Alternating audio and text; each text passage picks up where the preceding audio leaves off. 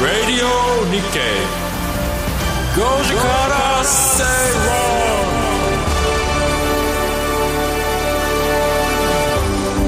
こんにちは松園克樹ですこんにちはアシスタントの八木ひとみですそして火曜日のパートナーはキャインの天野博之さんですよキャイン浜野博之ですお願いしますろしくお願いします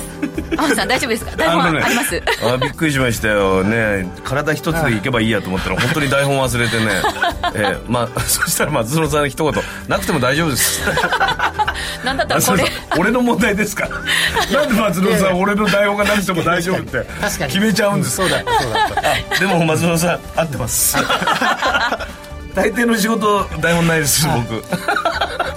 っとね高尾さんの話してた らすっかり忘れちゃって松園さんがまたね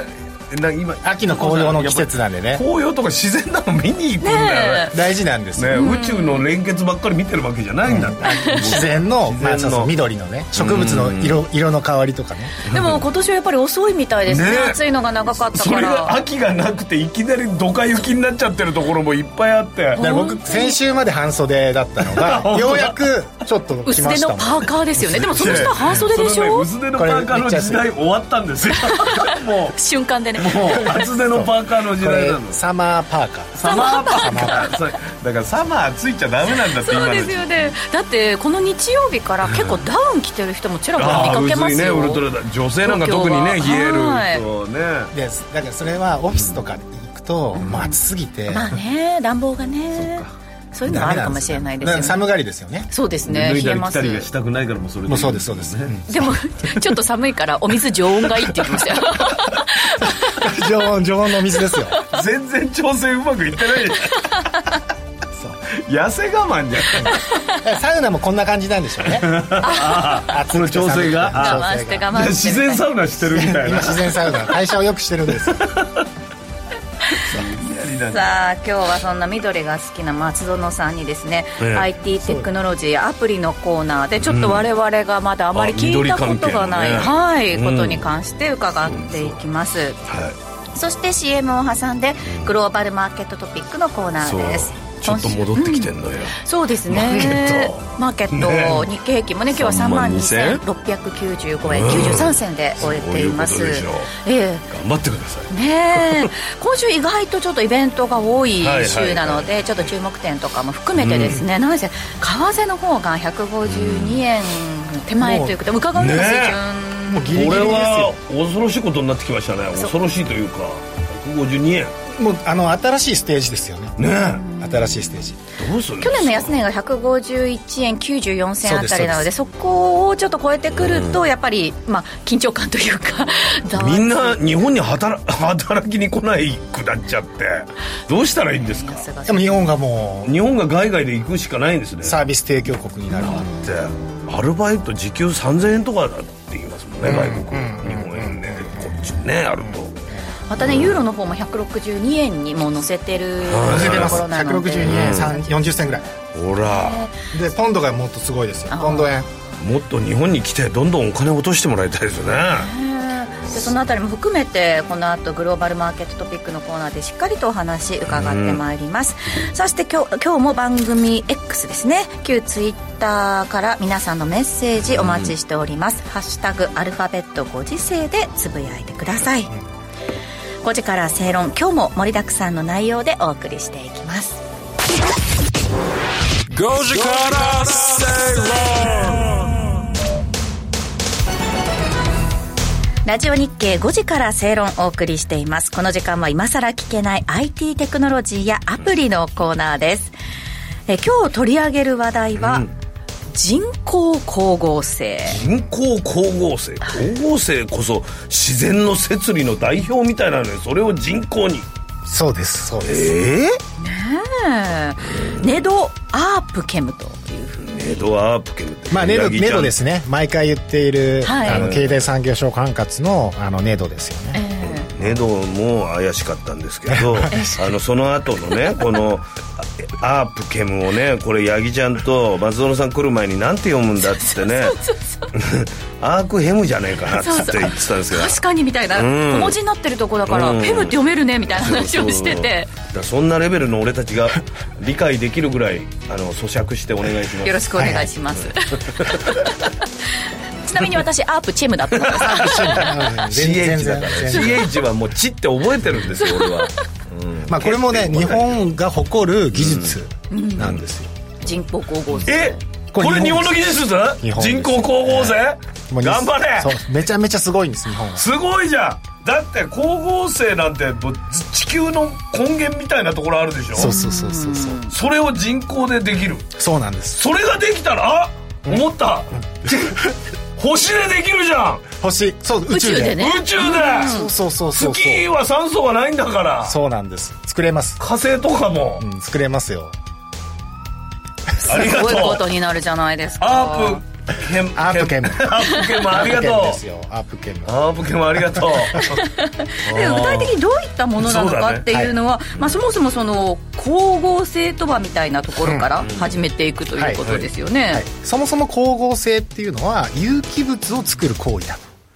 いうことがまず前提であります、植物は太陽光と水葉っぱの水です葉っぱに蓄えた水ですね、そして空気中の二酸化炭素から有機化合物を合成してるんですね、植物は そういうことができるんですそういうことができるでこれを今の工業技術で再現できれば、化石資源を使わずにいろんな化学製品を作り出すことができるよねそうかなんかもうシンプルに覚えちゃってるから植物はもう、あのー酸素吸って二酸化炭素出すだけみたいに思っちゃってるけどその行為の中にもっと複雑なことやってるわけねそうですそうですその、有機化合物を作ってるんですよ、はいはいうんでもう一回ややると植物がこう光エネルギーを使って水を分解して酸素を発生するんですね、で二酸化炭素空気中の二酸化炭素をん固定してでんぷんとか、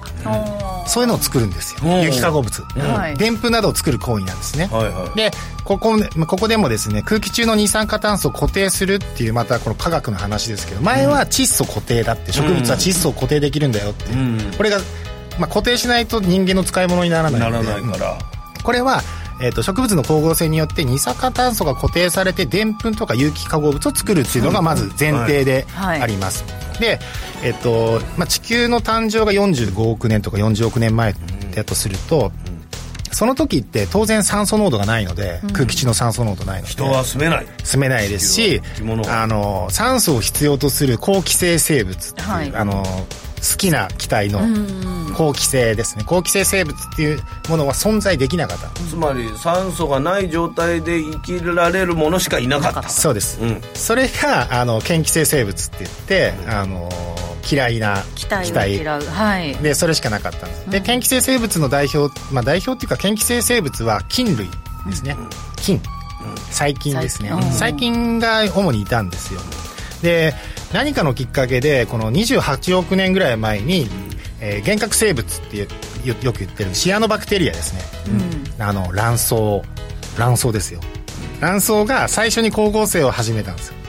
も光合成始めたんですねあのいろいろシーケンスいっぱいあるんですけど緑緑葉体をこう閉じ込めたりしてできやるのやり始めたんですけど、二十何億かけて、そうそう28億年前にシアノバクテリアが何らか何らかのきっかけで、あの空気中の二酸化炭素を利用して光合成を始めたとそうなんで20億年前の話が分かったんだわかるんでしょうねでも調べるとんそ多れしかなかった分それぐらいじゃないかとそうです、んでそこで大気中に酸素を放出し始めたわけですよ、はい彼らは、はいそうするとどうなるかっていうと地球上の酸素濃度っていうのがどんどんどんどん濃くはいななっってくちゃう、うん僕そらじゃあうそこでようやく我々のような生物の誕生のきっかけになるわけですね酸素が必要なっていうか酸素があったら生きられるものが出てきたそう好気性生物が出来上がってきたわけですよ、でそのシアノバクテリアって卵巣って言ってますけど、この前金のお話で出たゴールド、ゴールドの方ですね、海中の熱水鉱床からゴールドをこう菌を付着さ付せる着さって言せってるた卵巣、うん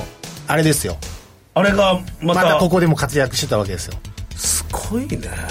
でそういった微生物たちがこう生まれてきて、ええ微生物たちが光合成によって有機化合物をに、まあ、空気中の二酸化炭素とあの水を利用して光合成を利用して有機化合物を作ってそれら微生物が化石となり蓄積されて、うんまあ、我々が大事にしている石油っていうのが生まれてくるわけですね、そうなんですけど話ですねだから石油ってあの C と H と、まあ、O ほとんどこの化学式ではい表せますよねだからその彼ら有機化合物っていうのは光合成によって生み出したものもほとんどほぼそれなんですよ C と H と O で出てきてるんですよ、はいどんどんどんどんどんどんどんどん微生物が蓄積されて、あの石油ができると。はいはいはということは人工的に、あの空気から空気と水から光合成を作ってしま光合成をしてしまえば、できちゃうでしょと石油製品いうんこういう話になりますそね。んな何十億とかけて人口にできなかったものを今やろうとしてるわけでしょそうそですんなシンプルにできるもんなんですかもうできてるんですけどできもうてるできてる、んだって私それも本当にあの漫画でしか読んだことないというか「鋼の錬金術師」っていうあるじゃないですか、まあ、それそうこういう話こういう話っていうかだと思うんですけどそれが本当にもう近くなってるって無から有を生むみたいなそやうでつすそうですそうですよ経済産業省のネドプロジェクトでやるぐらい、まあ現実的なんですよ現実的で有機物と無機物なんですけど、まずこれこれって分かります違いちょっと教えてほしいです、有機 じゃあ、はいえっと、砂糖はどっちだと思います砂糖はね砂糖はゆ有機物正解です正解危有ない機物た砂糖は有機物、はいこう加熱すると、あの二酸化炭素を出すそうですそうです燃えるもの放出する燃え燃えてまあそうです簡単に言うと燃えるものですね二酸化炭素を放出するんですよ砂糖燃えるよ焦げて焦げやすいよ、はでいあ炭素が残るんですよ、本当だええ炭素が残るんあですよ炭が残るものは有有有機機物だからさっきずっと言ってる空気中の二酸化炭素を彼らは取り出して出来上がったものなんですよ砂糖も多くは砂糖きびとかはいそうですねですよね砂糖きびってどうしてるかっていうと空気中の二酸化炭素と自らが蓄えている水分を利用して有機化合物を彼らは作って蓄えてるんですようんねそれが砂糖きびとかのあの砂糖ですうんで原料になってるね、それをまた抽出してるのが人間だ、そうなのでそれらは C が入ってるわけです炭素が入ってるうん有機物、無機物は無機物は今度、えっと、鉄とかああはいもまあ、炭素が含まれてないものなんですけど、まあ、ダイヤモンドはあの C が入ってるんですけど、単体で成り立ってるのでこれは無機物なんですよでじゃあ塩塩はどうですか塩焼き焼いても塩だね焼き 塩塩確かにじゃあ無機い物やな塩のがもげちゃったなんてないね塩って焦げます焦げないあの鮎とかでも塩は塩だずっと焼いててもそうですよねあーう塩は無機物なんですよ、溶けるけどん焦焼げかれないか炭にならないまあ、溶けるものが無機物でもいいですねこう高温どんどんどんどん加熱していくとあの塩は溶けますあ鉄は溶ける鉄も溶けますす金も溶けます無機物ですはあ分かりやすいわ先生やってくんないですか もうなんか私飲みに行ったら話しそううんそう有機物と無機物ってどっちか分かる塩とか言いそう人間はあの骨にもなったりするから有有機機物物そうですね人間はその体の構成自体が有機物ですね有機もう物あの C と H と N と O がほとんどの人間の構成要素で有す働さん寝てる時とろけた感じになってます から無機物でいいですかそう新幹線で寝てる時無機物のようにとろけてますけどねあれ、うん、なの溶でけてますそのずっと光合成によって我々は太陽光のエネルギーと光合成によってさまざまな植物などからいろんなものを抽出したりしてるんですよやっぱりさでその植そうそう昆虫とか植物ってすごいんですね、すごいすごいですそもそも太陽がすごいんですよ太陽がねそう太陽がなかったら光合成ないんだからそうな太んで陽す光が必要太陽光のエネルギーがすごすぎるんですよ48億の時はそのあのもももじゃねえわあ卵の巣金かはいら、えなんかあ金あれなんか、あの光合成いらなかった時は、ただ単に太陽は光ってたの何の太陽が珍しく役に立ってなかったってこと太陽が光ってて、うんあの過酷な環境の中で酸素も全然ない状態で、あの嫌気性生物って言われてる菌生類きが続いたのがいいのか生きてたんですよ何かのきっかけで光合成を始めるシアノバクテリアが生まれ出した太陽のなじゃあこの今回のその人工光合成もキーは光になってくるってことで光すか光を利用してどうさせるかっていうのが問題になってきますね、なるほど技術としてポイントになるのはどういったところなんですか、まあそのし光触媒なんですよあの光大事な触媒ところがで、はいそもそもちょっといろいろまだ話があって前提の話として、あの今、あ例えば僕が今上着てるのってほぼ黒に見えますよねはいこれなんで黒に見えるか分かりますいろんなものが混ざってる からあの絵の具じゃないのいろんなあかれにバカにした感じで結構な笑いでしたね本当に俺のやる気をそぐのやめてもらっていい こいつバカだなっていう感じいや あのなんで黒に見えるか光の話してんのにそうそう絵の具の話にしたからだわかったわかったあのなぜ空は青く見えるみたいなこあとーそうですそうほですらそほうでらすほらほらなんで僕らがこうやって 黒黒いものが黒く見える理由っていうのは、光をこう全部の光、光っていろんな色があるじゃないですか、それを全部吸収してるから、ああはいはいこのはい白く見えるものは、はいそういった光の色を全部反射してるからるからそうなんですじゃあ植物は葉っぱって緑に見えますよね、はいということは吸収てる緑緑を反射するんですよ緑を反射してる赤とだから青を吸収してるんですよあー緑に見えるってことは緑をこう見させてる反射してるんですよあーなるほどなるほど光が当たってうんいろんな色の光が当たって、うんそれが光の三原色赤青緑これ習いましたよね、はい、子供のカラーテレビみたいなカラーテレビそうそううんカラーテレビ細かく見るそとうそうそう今もそうそうそうそう見えますから感じじゃない今も今見える今もこれどんな目してるんですか 本当に今も変わらないですよあそう色のずっ三と原色色はずっと変わらないあですそうでその葉っぱっていうのは光合成で吸収する光っていうのは何かっていうと、うん赤と青を吸収するんですよ、うんで赤と青を吸収反射してくる緑が我々見えてるんですよ、なるほどということは、植物が光合成で利用してる光の色っていうのはあ赤と緑じゃん赤と青ですあごめんなさいごめんなさ い赤と青赤と青ごめんそうそう緑入れちゃったてことは緑反射してんのに赤と青を吸収するような何らかの物質って大事だよねとかいう考えになってくるんですようわーそんなの探したらあんのあ赤を反射する赤を吸収しなきゃいけないんです吸収植物は赤と青を吸収だ吸か収らして利用し反てエネル対ギーと色して反対色のもの違う、そういうことでもない違うんですよなんでトマトは赤反射しちゃうからダメでしょ これ不思議ですよね、そうやって、体光合成を研究する時には、植物の原理からまず調べたわけです、あこれあのすごいことなんですよ植物赤をの吸収すそのるの光合成の原理をし調べるための分子構造を見ることができるめちゃめちゃすごい顕微鏡うんが日そ本れにあもるなんんですかいーいへえ日本それ得意だよねう細かいの見るやつだから日本ってそういう資源、資源とその研究開発はすごかったのに、そこの分そ野こににお対する金をね投資しないからそうなんでやっぱ2位じゃダメなんだってことをねあえて言いたいですよすいいじゃないそうやっぱぶっちぎらないとね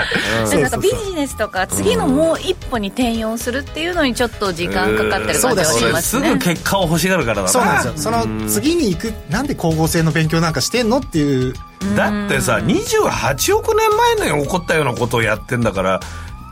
待ちなさいよもうちょっとでもこの研究は急がなきゃいけないんですああそうこれはもう CO2 の問題がす CO2 ごのい問か題らですこれはなぜかというと今 CO2 の問題に対してやろうとしてる取り組みっていうのはエネルギーを変えようか、まはあ、い動そ産うですね動産エネルギーっていうのを石油から、えっと、自然エネルギーに変えよう電気に変えようっていう話が、まあ、出てきてるわけですねはいはいはい。でじゃあエネルギーは化学製品、まあまあ、エネルギーっていうのは今化学製品化学製品をどうしようかという話になるんですよ、エネルギーは自然エネルギーでなんとかなるだろうと、はいはいはいじゃあ僕らの生活に必要なこういったプラスチック類、お洋服とか、これってどうしようかっていう話になるんですよ、せあのーどうする化学製品はどうする、で化学製品も当然のようにこう、あのー例えばメタンだったら、えー石油だとメタンエタンとかプロプロパンとかいっぱいありますけどこれも全部 C と H ですねメタンは CH3 だし、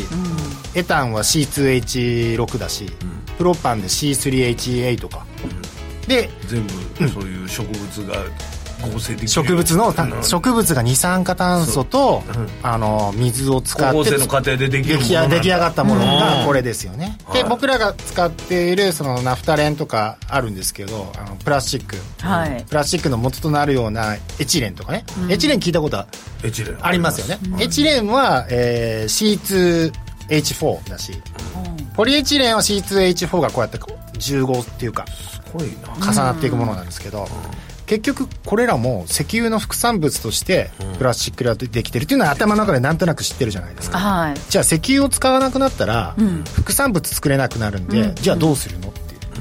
それも人工光合成でカバーしようってことなんですかそもそもの目的はエネルギーは石油エネルギーは自然エネルギーで変えることはできるよね、じゃあ石油を使わなくなったらプラスチック類は生産できないじゃないか、じゃあどうしようじゃあ布布布もダメだとか、どうするんですかってなるわけですよ、うん石油を使わないわけだから、いや石油を使ってやろうよってなったらまた CO2 問題に直面するわけです、そこで人工光合成を考えたわけですもう無限に酸素を作り出してそういうえー光合成をやっとけばそういったものが作り出せるってこと二酸化炭素と水を利用してこう人工光合成を行って有機そ化合の時になんかエネルギーはいらないの太陽光人工太陽光だけでいいの太陽光だけでいや太陽ありがとう本当に太陽はありがとうなんです、文句も言わずに毎日ねありがたいよ本当にでここで重要な最初の技術っていうのが、あの光触媒光触媒ね触媒が大事なんですよ、触媒っていうのはこれ特定の化学反応を加速させる物質はいなんですねだから今やってるのは超最先端の技術だと、水に光触媒の物質を粉状のやつを入れるかき混ぜる、はいかき混ぜる太陽光を当てるそれだけそれでもう勝手に始まブるクブクブクブク光合成が始まるのそう光合成が始まる、すごいですねそれができるようになってるってことそうなんですよこれができてるんですよもうちょっと待ってよじゃあもう月にそれいっぱい置いてこう よそしたら酸素の層ができんの、できますできます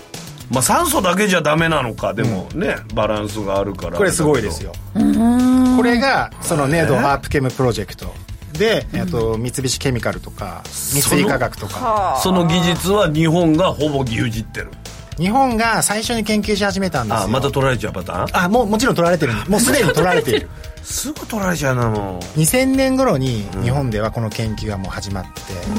めちゃくちゃめちゃくちゃ光触媒を探し続けたんですずーっうとそそのそのスピードが速ければ速いほどいいわけでしょ、そうそうそうそれを光触媒を使って太陽光エネルギー交換効率っていうのがあるんですまだ太陽光 のえーそうだなえっと光合植物が行う光合成の太陽光エネルギーからの交換効率を100とした時に100に近づけられるか人口でどこまでいけるでかきるかって、まあ、効率悪かったらあんまり意味ないですもんねそうなんで今ちなみにどれくらいだと思います6割ぐらいじゃないですじゃあか違うんですよもう植物超えしてるんですよえ100超えてるそう。シンプルな光合成効率だったら、あの、100超えてるんですよ。光合成のもう源の植物を超えたのそうです、そうです。神じゃん神よそう神をもう恐れ神なをいす実現したんですよ。ごいじゃんこれがすごいことなんですね。あでもそこからじゃあまず本当に何に使っていくかどういうふうなその違うんですよ。もう何に使うかっていうのは分かってるんです。何を使うかっていうと、当然さっき言った石油化学製品の代替となるもの、うんプラスチックの代わりになるもの。それはもう実験としてもうでき作てりる始めてるできあ、いやいや、もうできてるんです。実験もバーッとでかくやってますよ。えじゃあもうめちゃめちゃあとは何を待ってればいいんですか我々はーこのペットボトルそれかな、でまだ身近にはなってない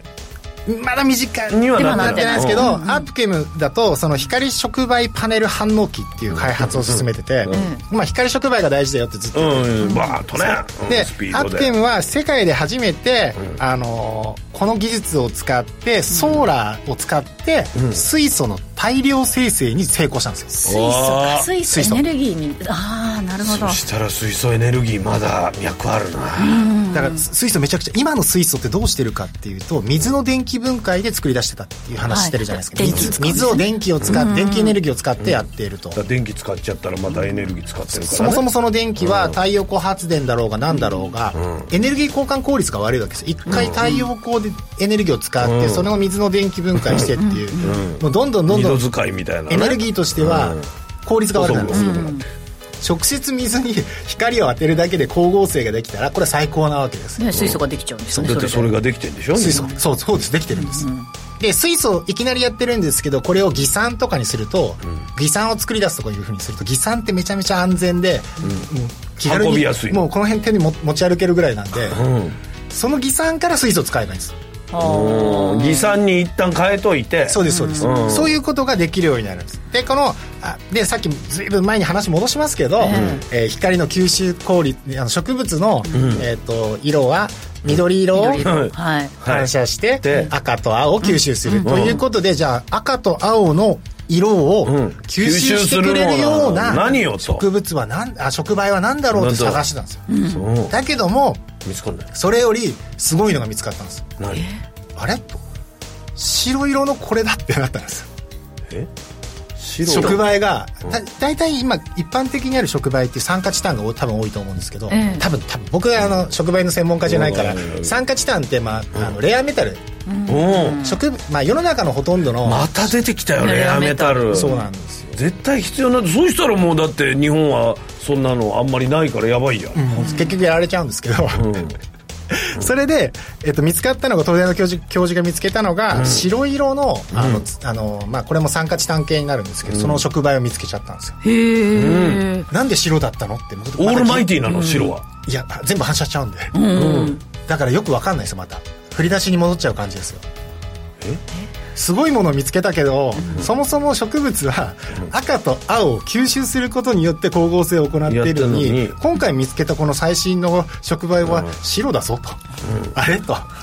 そもそもの原理からまたもう一回なんかやり直さなきゃ原理はだからそこにやっぱあ新たなその科学のブレイクスルーがあるんじゃないあるんですよへでで僕が言いたいのは日本って IT 産業もだいぶ遅れましたけどこういった科学性科学技術っていうのはまだケミカルの分野は、全然まだ勝てるあー要素が残ってるだ出そうお金うんから毎月でもいいからちょっとずつお金を僕に渡してくれたら僕 がなんであ間入ろうとしてる間入ったらでもなななでもこれがね松園さんの光合成が行われそうだけどそうそう日本もね資源国になれるっていうそうこだとからこですれかアーらプね系はすごいんです、もうアープチームとか言ってる場合じゃないですねそうなのだから本当に俺も探してみようかな赤とあれ反射するまあ でも基本的なことから今日はいろいろとお話いただきまして、はいはい面白いねいつもだいぶ噛み砕いていただきましたね、えーここまで今さら聞けない IT テクノロジーアプリのコーナーをお届けしましたこの後はグローバルマーケットトピックです Radio Nikkei. Goji Kara Say Wrong.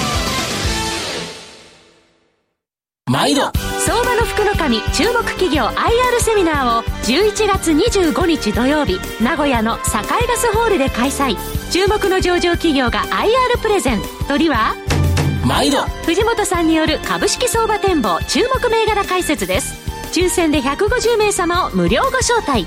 お申し込み方法はラジオ日経のウェブサイトをチェック締め切りは11月16日木曜日必着です皆様のご応募お待ちしております企業トップが語る企業堂々毎週水曜日夕方4時40分か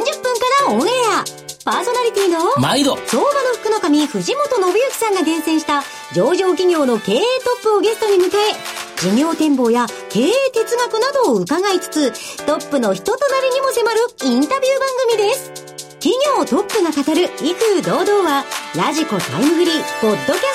配信中ほら聞いてや Radio Nikkei. Goji Kara Say Wrong.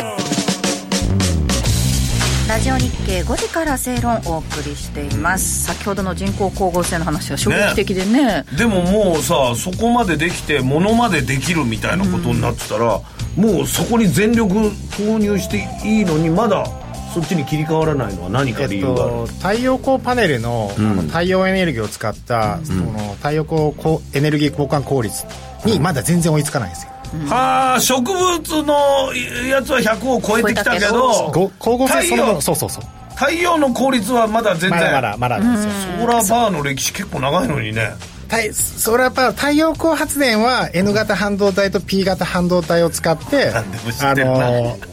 ーそうなんですよ電子を起こしてやってるんですね、エネルギーを作ってるんですよ、であれにまだ追いつけないんですよあそあの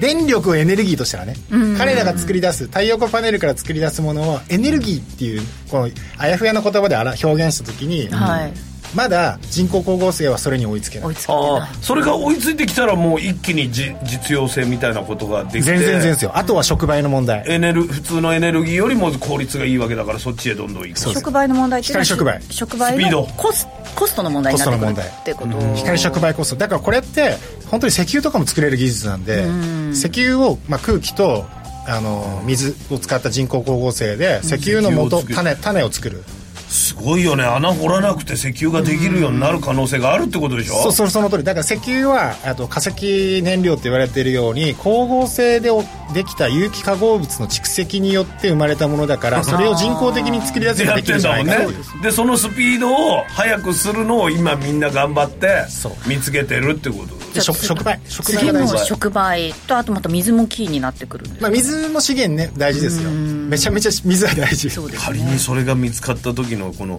オイルでバランスが取れてた全世界がどうなるかみたねいなまねたねパワーバランス変わってきそうなすごい話になりそうじゃないですか、ねえこれはその触媒はね、はい超大事ななりますよね素材、だから日本は何しなきゃいけないかっていうと掘りに行くほそうそう掘りに行触く媒掘りに行く触媒を EEZ 排他的経済水域で海洋調査船を使って、あの深海我々地球それが日本の周りに無限にあるようなことになったらえらいことになりますなあるんですよあ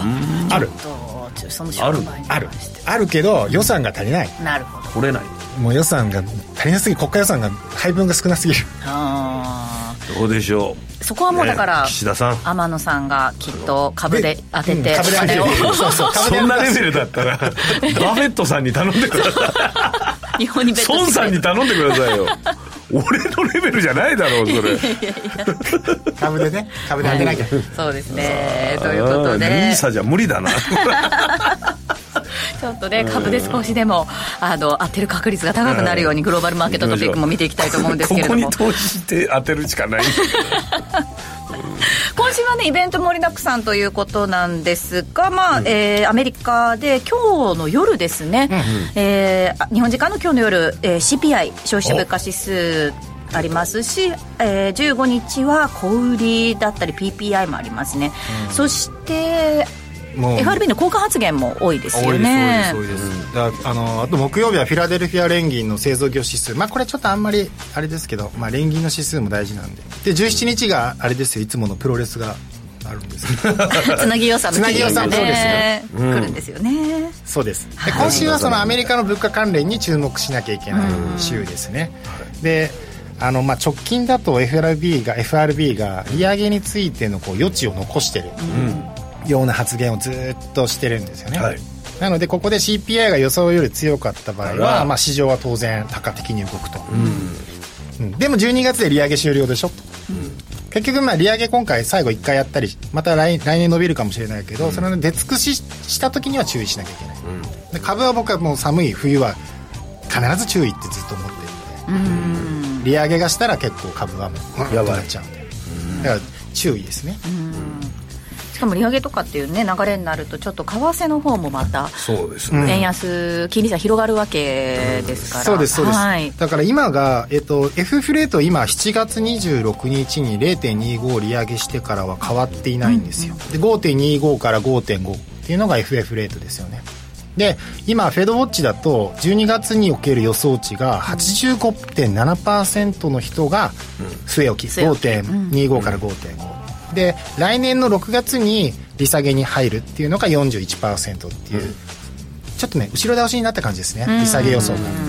じゃあやっぱりちょっと高止まりというか高い金利水準での推移っていうのが続くんじゃちょっと長く思ってたよりも続くのではないかという見方だでからすこね、れが起きるとまた去年みたいになるんですよ、マーケットは早とちりして利下げが来るんじゃないかって思って去年の、え2月頃急急激にこう円高に進みましたよね、でもそれが違うじゃないかってなってきまたまた円安になっちゃうなった、マーケットがこう先読みしすぎて、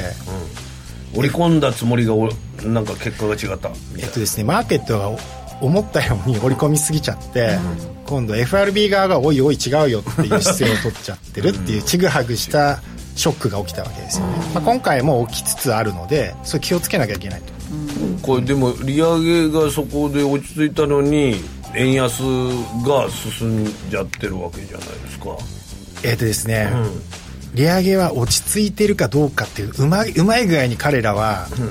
やってるのだってい利上げしてないんですよ7月から、うん7月から利上げしてないのにアメリカの10年債っていうのはずーっと 5%, もう5付近までいって、上がってる今ちょっと落ち着きましたけど、はいはい何もしてないのに発言だけで誘導したんですよ、はあはあはマジックマジックですよ、おいおいと、でまた落ちてきてるんで金利は、でこれはこの今日の CPI が結構山になる、これがどうなるかということで CPI がどうなるかです一旦お知らせを挟んでさらに深掘りしていきます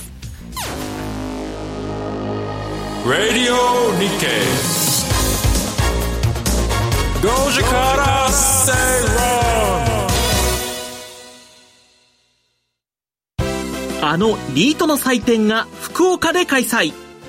ラジオ日経プロネクサス東京証券取引所共催 J リート各社が集結する J リートファン in 福岡を12月9日土曜日福岡ファッションビル8階 B ホールで開催しますラジオ日経でもおなじみの出演者の特別公演や J リート基礎公演もあります抽選で100名様を無料ご招待お申し込み詳細については、ラジオ日経ウェブサイトのイベントセミナー欄、J リートファン in 福岡をクリック。 US Stock Market Press 平成のぶしこぶし吉村隆ですアメリカ株投資やってみたいけどどこから手をつけたらいいかわからないというそこのあなたこの番組でアメリカ株投資のポイントを一緒に学んでいきましょう US ストックマーケットプレスは毎週水曜夜10時30分から YouTube でも配信中 Gojikara 引き続きグローバルマーケットトピックのコーナーをお届けしていきます、えー今日発表日本時間今夜発表の CPI は要注意ということですよね、えあー読みはどんな感じなんですかそうですね上がるあの僕が今気にあえっとですね、あの今回の CPI ってあのあれなんですよ医療系のあのほ10月からですね医療保険料の算出方法が変更されて、はいでそれが CPI の上昇に寄与するんじゃないかっていうのがこれですねあの昨日、マーケットの中には昨日突然降ってきたまああんまりニュースとしてずっと出てきてなかったんですよ、ええ私もあんまり聞いたことないですねですよねはいなんでこの時期にそんなこと言うのって思いません、うんなんでもしかしてってあじゃあもうたもう CPI 高いっていうことうんなんかね僕最近 CPI ってもしかしたら結構操作するんじゃないかなこの人たちって思っててちょっああ陰謀論とそれは冗談ですけどなんでこの時間帯にこの時間帯っていうかこんな直前に、あのリークするように記事を出してきたんだろうと、ああそうですねブルームバーグが昨日言ったんですねそうです14でこれって別に前から分かってたことなんですよ医療保険の算出方法を変更するよとでそれを急に言っうた、んでもマーケット、まあ、市場参加者って一般の投機家投資家からしたらそれ全然知らない情報なんですよ、あれあれあれって思ってる状況なんですよね、まあままあ、あそういうことも寄与するかもしれないってみんなが思い始めたっっていうのがまず一つあります、で、えっと、僕が気になってるのは8月9月の原油の上昇なんです、あーあそれが今回の CPI にどう影響するかっていうことえでっすか、と、前月比として考えた時に、あの昨年比って考えた時は、えっとですね、結構原油は昨年と今の原油価格ってほぼ同じぐらいなんですよ、だから昨年比ベースの CPI で考えるとエネルギー部分に関してはほぼ横横、はでい、去年であ去年じゃないや、えっと、8月の CPI でエネルギーはどうだったかっていうと前月ベースでプラスの5.6%っていう急激な上昇をしたんですね、ええ8月ですよはいで8月は、えー、とその前回の先月の7月の原油を考えると、原油7月月間で17.5%ぐらい上がってたんですよ、えっとそれを反映されるような形で8月の CPI っていう発表された CPI っていうのはドカーンと上がってた、で今回どうかというと、まあ、9月の原油の月間上昇っていうとやっぱ結構大きかったああはい8月9月は結構 14%15% ぐらい原油が上がってたんで、だから前月ベースでエネルギーに関しては、うんもしかしたらプラスの1.5ぐらいまた行くんじゃないかと、まあ、今は現時点では原油下がってきてるので、うん多分来月再来月の CPI っていうのは下がってくるはずなんですよそれはあの先週もちょっとお話ししたあの NTRR っていうはい新新規入居者向けの家賃指数では、え1年半前に急激に下落してるんで、1年半後に大体 CPI に転嫁されていくような指標なので、そろそろ落ち始めてもおかしくはないっていう状況、ただここで、えー、と CPI ですねコア CPI が予想の4.1%だった場合市場予想4.1なんですよ、はい同じだったら同じだったら、今までずっとこれ半年ぐらい下落してきてるんですね、うん CPI はで先月4.1だったんですよだから止まるってことですなるほど下落が止まる下げ止まる、下げ止まるってことはアメリカの FRB からしたらあれ上げなきゃいけないじゃないうんちょっとどうなのよ、上げようかなっていう材料にはなるわけですよ、え僕どこかで上げるんじゃないかなと思ってまだ思ってるああもう一回の利上げがあるというふうに、えっと、もう一回の利上げがある可能性か、その10年債の利回りが上がる上がるあもうちょっと上がってもいいんじゃないか上げる要素が出るんじゃないかってことね4.1だったら、でそこが今ちょっと小売りのところとちぐはぐな状況で、えっと今年末に向けて、えっとアドビが発表したあのこれも先週かなせ発表した、えっとアドビは2023年のホリデーシーズンホリデーシーズンっていうのは11月から12月までのオンラインショッピングの予測はあの前年比大体5%増ぐらいで売り上がるんじゃないかっていうふうに予測してるっていう、だから売り上げ好調なっていうのがアドビが言ってるわけええでまたまた BNPL の後払いブームだから今駆け込みで小売りずーっと行ってるわけですよはい学生ローンの再開の前にまず、んえー学生ローン開始前にうんお金使っちゃおうっていう使うぞうん欲しいもの買えなくなっちゃうからがえ制っと裁9始まっ月ちゃうと10月だったかな、うんそれが10月ちょっとだからラッシュがあるんだあープチラッシュが10月発表の小売りっていうのはそれで好調だったで11月発表の小売りっていうのは今度は年末に向けていろいろ買いたい、BNP もあるし、まだ買うぞだからその消費が年末まで続いたら、はい1月発表まではよくて、うんうんそこからそこからはきついんじゃないのっていう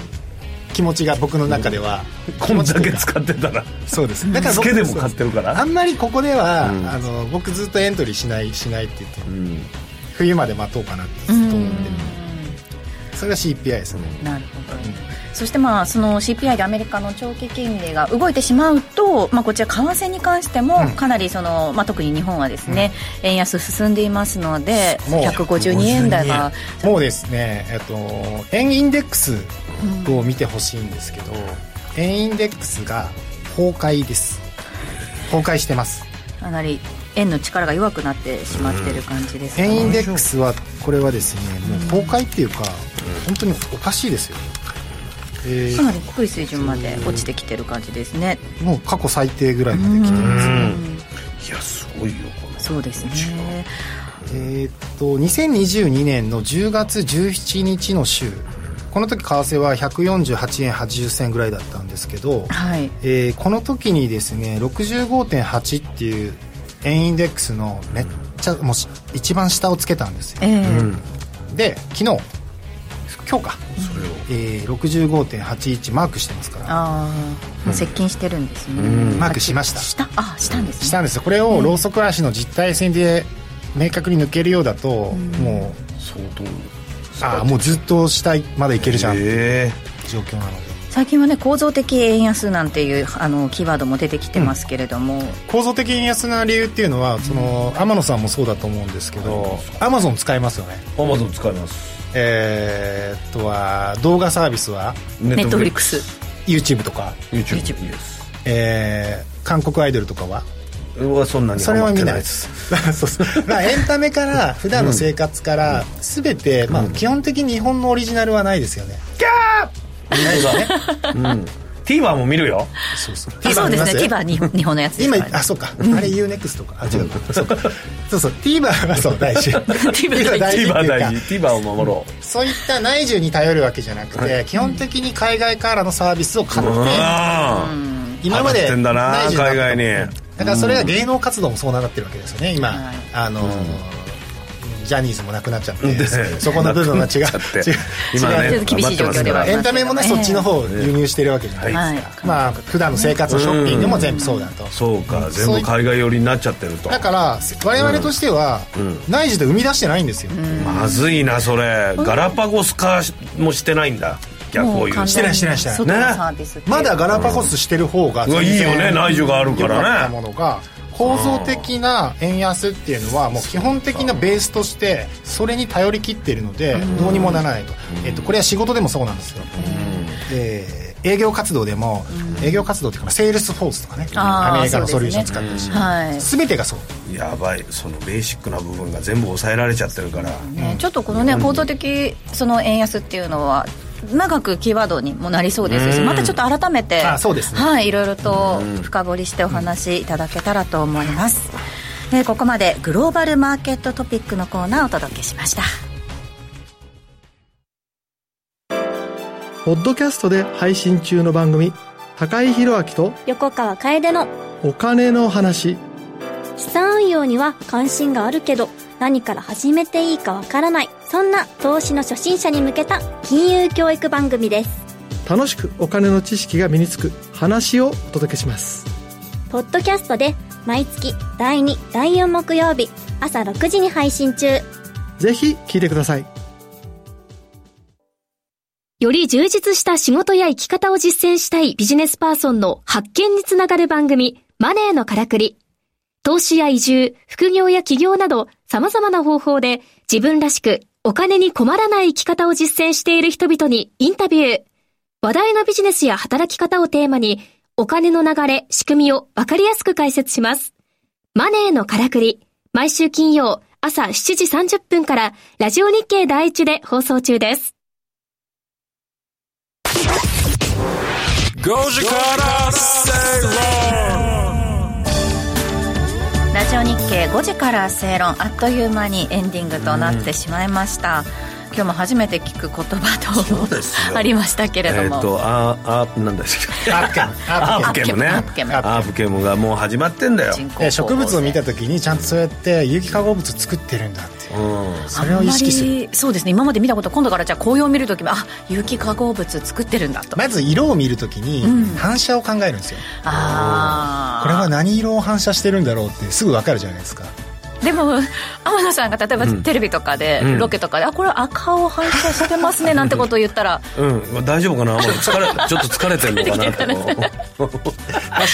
確かになりますけど色白の人は何を反射してんだみたい な今日はあのメッセージで天野さんのセリフどこまで台本なんだろうって言って全部台本です今日も今日一句今のお話も全部なかなか自然に会話するの難しいですよね台本です よねえじゃないごめんなさい台本に書いてないですよね台本をねさっきね2枚目にしましたそうです僕はもう何も見てないそもそもこれだけ喋ってるのに台本2ページしかない松尾さんが何も見てないのになんで俺だけ見て成立するの どっちも見てないでしそょう八木さんだけがちゃんとタイムをねキープしてくれそうてるね素なのでそ晴らしいですこあのすいませんいつもいえとんでもないでいすつもすいませんこんな二人をいやいやいやいやお世話になります最近はねあのこの YouTube で中継しているそのラジオ番組も結構多いんですけど、うんうんこの番組はその YouTube ないですから、うん皆さんスタジオの様子どんなんだろうとかっていうのがねいまいちわからない部分もあって、僕びっ くりしましたこの前ラジオで YouTube もやってるんだと思って知らないで知らなかった知らないで僕知らなかったでも T シャツで T シャツ T シャツだし冬のねなんだったらあの下ショートパンツの時もあった し危ない恥ずかしいなと思ってあとうんこれが残っちゃうなと思いながらそうで すねでもね、うんもうだってすっぴんでもバレないか らいいですよね本当いいなと思いますええそう八木さん今日すっぴ八んじ木ゃさんないはねそうですね今日ちゃんと ねね私はねちょっとすっぴんでしたけれど も全然変わらあなりいがとうございます今のもセリフですはい全部書いてありますなんつって えー、ということでラジオ日経5時から正論ここまでのお相手は松田の勝樹と天野博之と八木ひとみでした明日も夕方5時にラジオ日経でお会いしましょう